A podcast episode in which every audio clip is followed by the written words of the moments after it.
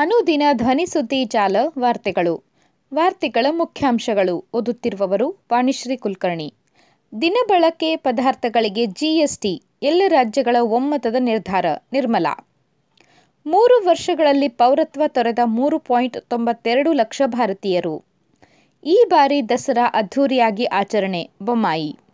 ಉಪರಾಷ್ಟ್ರಪತಿ ಚುನಾವಣೆ ವಿರೋಧ ಪಕ್ಷಗಳ ಅಭ್ಯರ್ಥಿಯಾಗಿ ಆಳ್ವಾ ನಾಮಪತ್ರ ಸಲ್ಲಿಕೆ. ವಾರ್ತೆಗಳ ವಿವರ. ದಿನಬಳಕೆ ಪದಾರ್ಥಗಳಿಗೆ ಜಿಎಸ್ಟಿ ಎಲ್ಲ ರಾಜ್ಯಗಳ ಒಮ್ಮತದ ನಿರ್ಧಾರ, ನಿರ್ಮಲಾ. ಬಿಜೆಪಿಯೇತರ ಪಕ್ಷಗಳ ಆಡಳಿತವಿರುವ ರಾಜ್ಯಗಳು ಸೇರಿದಂತೆ ಎಲ್ಲ ರಾಜ್ಯಗಳ ಪ್ರತಿನಿಧಿಗಳ ಸಮ್ಮುಖದಲ್ಲೇ ಗೋಧಿ ಹಿಟ್ಟು ಮತ್ತು ಇತರ ಆಹಾರ ಪದಾರ್ಥಗಳಿಗೆ ಶೇಕಡ ಐದರಷ್ಟು ಜಿಎಸ್ಟಿ ಹೇರಿಕೆ ನಿರ್ಧಾರ ಕೈಗೊಳ್ಳಲಾಯಿತು ಎಂದು ಕೇಂದ್ರ ಹಣಕಾಸು ಸಚಿವೆ ನಿರ್ಮಲಾ ಸೀತಾರಾಮನ್ ಸರಣಿ ಟ್ವೀಟ್ ಮೂಲಕ ಸ್ಪಷ್ಟಪಡಿಸಿದ್ದಾರೆ. ಬಿಜೆಪಿಯೇತರ ಪಕ್ಷಗಳ ಆಡಳಿತವಿರುವ ಪಂಜಾಬ್, ಛತ್ತೀಸ್ಗಢ, ರಾಜಸ್ಥಾನ್, ತಮಿಳುನಾಡು, ಪಶ್ಚಿಮ ಬಂಗಾಳ ಆಂಧ್ರಪ್ರದೇಶ ತೆಲಂಗಾಣ ಮತ್ತು ಕೇರಳ ರಾಜ್ಯಗಳು ಶೇಕಡ ಐದರಷ್ಟು ತೆರಿಗೆ ವಿಧಿಸಲು ಒಪ್ಪಿದವು ಎಂದು ಅವರು ಹೇಳಿದ್ದಾರೆ. ಪ್ರಿ ಜಿಎಸ್ಟಿ ಕಾಲದಲ್ಲಿಯೂ ಐದು ಆರು ಶೇಕಡ ತೆರಿಗೆ ಇತ್ತು. ಜಿಎಸ್ಟಿ ನಿಗದಿ ಮಾಡಿದ್ದು ಐದು ಶೇಕಡ. ಹೊಸ ತೆರಿಗೆ ಏನೂ ವಿಧಿಸಿದ್ದಲ್ಲ. ಆದರೆ ಬ್ರ್ಯಾಂಡೆಡ್ ಪದಾರ್ಥಗಳಿಗೆ ಅಂತ ಮಾಡಿದಾಗ ಅದನ್ನು ವ್ಯಾಪಾರಿಗಳು, ಕಂಪನಿಗಳು ದುರ್ಬಳಕೆ ಮಾಡಿಕೊಂಡವು. ರಾಜ್ಯಗಳಿಗೂ ಆದಾಯಕ್ಕೆ ಹೊಡೆತ ಬಿತ್ತು. ಹೀಗಾಗಿ ಉಳಿದ ವ್ಯಾಪಾರಿಗಳು ಕಂಪನಿಗಳ ದೂರನ್ನು ಆಲಿಸಿ ಪ್ಯಾಕೇಜ್ಡ್ ಪದಾರ್ಥಗಳಿಗೆ ಏಕರೂಪ ಜಿಎಸ್ಟಿ ಮಾಡಲಾಗಿದೆ ಎಂದು ಅವರು ಹೇಳಿದ್ದಾರೆ. ಮೂರು ವರ್ಷಗಳಲ್ಲಿ ಪೌರತ್ವ ತೊರೆದ ಮೂರು ಪಾಯಿಂಟ್ ತೊಂಬತ್ತೆರಡು ಲಕ್ಷ ಭಾರತೀಯರು. ಕಳೆದ ಮೂರು ವರ್ಷಗಳಲ್ಲಿ ಮೂರು ಪಾಯಿಂಟ್ ತೊಂಬತ್ತೆರಡು ಲಕ್ಷಕ್ಕೂ ಹೆಚ್ಚು ಭಾರತೀಯರು ದೇಶದ ಪೌರತ್ವವನ್ನು ತ್ಯಜಿಸಿದ್ದಾರೆ. ಇವರಲ್ಲಿ ಒಂದು ಪಾಯಿಂಟ್ ಎಪ್ಪತ್ತು ಲಕ್ಷ ಜನರು ಅಮೆರಿಕದ ಪೌರತ್ವ ಪಡೆದಿದ್ದಾರೆ. ವೈಯಕ್ತಿಕ ಕಾರಣಗಳಿಗಾಗಿ ಪೌರತ್ವವನ್ನು ತೊರೆದ ಭಾರತೀಯರು ನೂರ ಇಪ್ಪತ್ತು ವಿವಿಧ ದೇಶಗಳ ಪೌರತ್ವ ಪಡೆದುಕೊಂಡಿದ್ದಾರೆ ಎಂದು ವಿದೇಶಾಂಗ ಸಚಿವಾಲಯ ಮಾಹಿತಿ ನೀಡಿದೆ. ಎಂದು ಗೃಹ ಖಾತೆ ರಾಜ್ಯ ಸಚಿವ ನಿತ್ಯಾನಂದ್ ರಾಯ್ ಮಂಗಳವಾರ ಲೋಕಸಭೆಯಲ್ಲಿ ಪ್ರಶ್ನೆಯೊಂದಕ್ಕೆ ಉತ್ತರ ನೀಡಿದರು.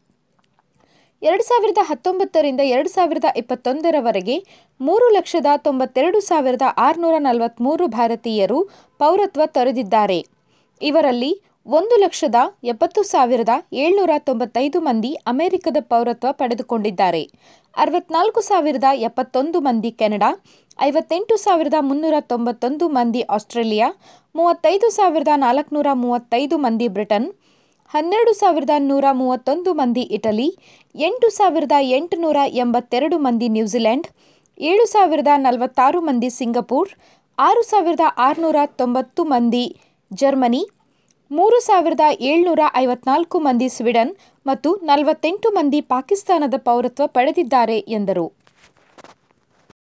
ಈ ಬಾರಿ ದಸರಾ ಅದ್ಧೂರಿಯಾಗಿ ಆಚರಣೆ, ಬೊಮ್ಮಾಯಿ.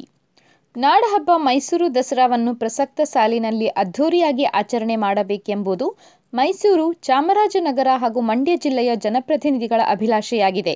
ಅದರಂತೆ ಸರ್ಕಾರವು ಅದ್ಧೂರಿಯಾಗಿ ದಸರಾ ಆಚರಣೆ ಮಾಡಲು ಅಗತ್ಯ ಕ್ರಮಗಳನ್ನು ಕೈಗೊಳ್ಳಲಿದೆ ಎಂದು ಮುಖ್ಯಮಂತ್ರಿ ಬಸವರಾಜ ಬೊಮ್ಮಾಯಿ ಹೇಳಿದ್ದಾರೆ.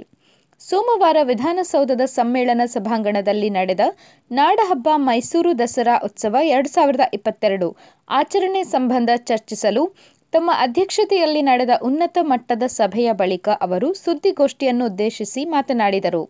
ಸೆಪ್ಟೆಂಬರ್ ಇಪ್ಪತ್ತಾರರಂದು ದಸರಾ ಆರಂಭವಾಗಲಿದೆ. ಅಕ್ಟೋಬರ್ ಐದರಂದು ವಿಜಯದಶಮಿ, ನಂದಿ ಪೂಜೆ ಆಗಲಿದೆ. ಆಗಸ್ಟ್ ಏಳರಂದು ವೀರ ಹೊಸಹಳ್ಳಿಯಿಂದ ಜಂಬೂ ಸವಾರಿಯಲ್ಲಿ ಪಾಲ್ಗೊಳ್ಳಲಿರುವ ಗಜಪಡೆಯ ಪಯಣ ಆರಂಭವಾಗಲಿದ್ದು, ಆಗಸ್ಟ್ ಹತ್ತರಂದು ಮೈಸೂರು ಅರಮನೆ ಪ್ರವೇಶಿಸಲಿದೆ. ಅಕ್ಟೋಬರ್ ಏಳರಂದು ಗಜಪಡೆಯು ಅರಮನೆಯಿಂದ ನಿರ್ಗಮಿಸಲಿದೆ ಎಂದು ಮುಖ್ಯಮಂತ್ರಿ ಮಾಹಿತಿ ನೀಡಿದರು. ಉಪರಾಷ್ಟ್ರಪತಿ ಚುನಾವಣೆ, ವಿರೋಧ ಪಕ್ಷಗಳ ಅಭ್ಯರ್ಥಿಯಾಗಿ ಆಳ್ವಾ ನಾಮಪತ್ರ ಸಲ್ಲಿಕೆ. ಉಪರಾಷ್ಟ್ರಪತಿ ಚುನಾವಣೆಗೆ ವಿರೋಧ ಪಕ್ಷಗಳ ಒಮ್ಮತದ ಅಭ್ಯರ್ಥಿಯಾಗಿರುವ ಮಾರ್ಗರೇಟ್ ಆಳ್ವಾ ಅವರು ಮಂಗಳವಾರ ನಾಮಪತ್ರ ಸಲ್ಲಿಸಿದ್ದಾರೆ. ಈ ವೇಳೆ ಕಾಂಗ್ರೆಸ್ ನಾಯಕ ರಾಹುಲ್ ಗಾಂಧಿ ಎನ್ಸಿಪಿಯ ಶರದ್ ಪವಾರ್ ಸಿಪಿಐಎಂ ಪಕ್ಷದ ಸೀತಾರಾಮ್ ಯೆಚೂರಿ ಸೇರಿದಂತೆ ಹಲವು ನಾಯಕರು ಆಳ್ವಾ ಅವರೊಂದಿಗೆ ಉಪಸ್ಥಿತರಿದ್ದರು. ಉಪರಾಷ್ಟ್ರಪತಿ ಎಂ ವೆಂಕಯ್ಯ ನಾಯ್ಡು ಅವರ ಅವಧಿ ಆಗಸ್ಟ್ ಹತ್ತರಂದು ಮುಕ್ತಾಯವಾಗಲಿದೆ.